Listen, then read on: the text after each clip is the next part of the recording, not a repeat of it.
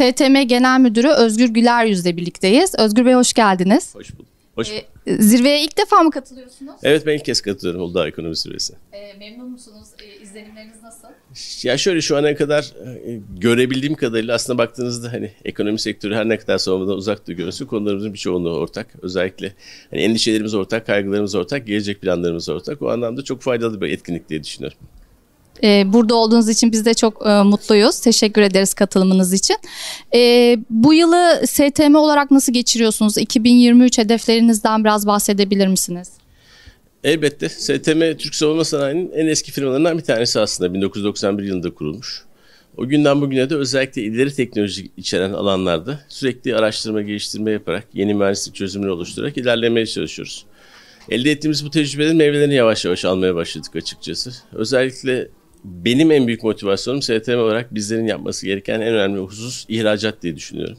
İçeride çok önemli projeleri imzalar atıyoruz biz. Özellikle askeri denizcilik anlamında ülkemizin en büyük firmasıyız diyebiliriz açıkçası. Milgemlerimizde önemli katkılarımız var. Beşinci gemimizin ana yüklenicisi STM, 6. 7. 8. gemileri başlayacağız. Ama bunun yanında denizaltı olsun, diğer farklı alanlarda da çok önemli faaliyetlerimiz var. İhracatta önemli adımlar attık. Pakistan'da şu anda Fransız yapımı denizaltıları modernizasyonunu üstleniyoruz. Ukrayna'ya korvetler yapıyoruz. Görüştüğümüz birçok ülke var. O alanda devam ediyoruz. Bir diğer önemli alanı STM'nin de taktik mini İHA sistemleri. Kargo, Alpago, Togan adını verdiğimiz bir ailemiz var aslında. Özellikle kargo, mühimmatla taşıyan kamikaze drone olarak da adlandırılan bir İHA sistemi. Onu da yaklaşık 10'a yakın ülkeye ihracatını gerçekleştirdik. Görüştüğümüz zaman çok fazla sayıda ülke ülke var. Hani amacımız sürekli yeni çözümler oluşturarak aslında, aslında ülkemizin hem savunma anlamındaki tam bağımsızlığını sağlayabilmek, bir taraftan da ihracat yoluyla ülkemize para kazandırmak diyebilirim. Çok teşekkür ederiz. Bu yılki zirvemizin e, sloganı Tek Dünya Ortak Gelecek.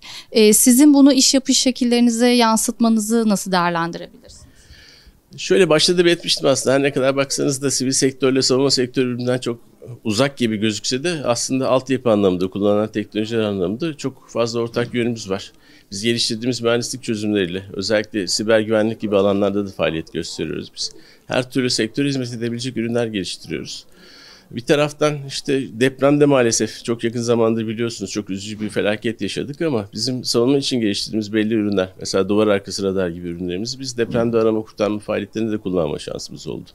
50'den fazla vatandaşımızın sağ olarak tespit edilmesine yol açtı duvar arkası radar. Hani bu bize şunu gösteriyor ki aslında e, sektörler birbirinden bağımsız gibi gözükse de aslında ortak gelecek konusunda yapabileceğimiz çok fazla şey var. Daha önce Covid döneminde de benzer e, işbirlikleri olmuştu savunma sanayiyle diye hatırlıyorum. Ke- kesinlikle birçok fark, farklı alanda aslında baktığınızda örtüşen inanılmaz derecede husus var. Biz bir mühendislik firmasıyız. Bizim amacımız teknoloji geliştirmek. Özellikle geleceğe yönelik olarak çocuklarımız da dahil olmak üzere. Ben Teknofest'ten geldim oraya. Bir taraftan Teknofest'te devam ediyor. Orada da inanılmaz heyecanlı bir ortam vardı. Çocuklarımızdan, gençlerimizden teknolojiye inanılmaz bir ilgi var.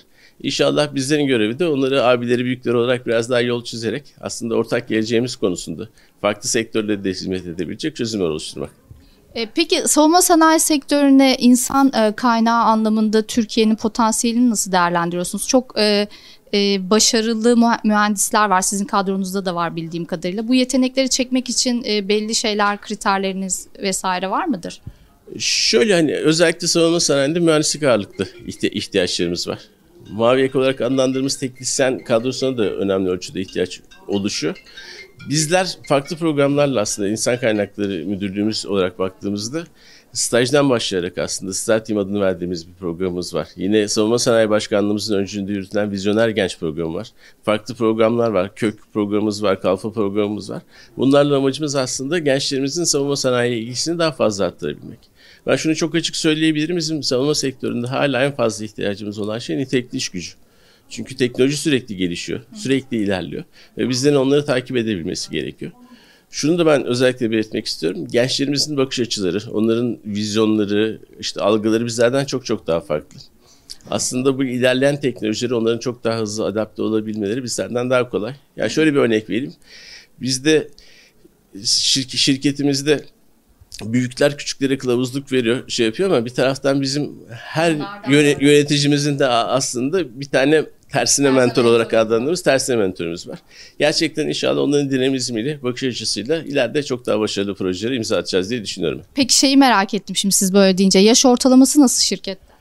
Şöyle hani bizde de öyledir. Genel olarak şirketlere baktığımızda da sektörde 30 yaş ve altı aslında ağırlıklı. Yeni mezun oranlarımız çok fazla. %35-40 civarı birkaç sene tecrübeli arkadaşlar.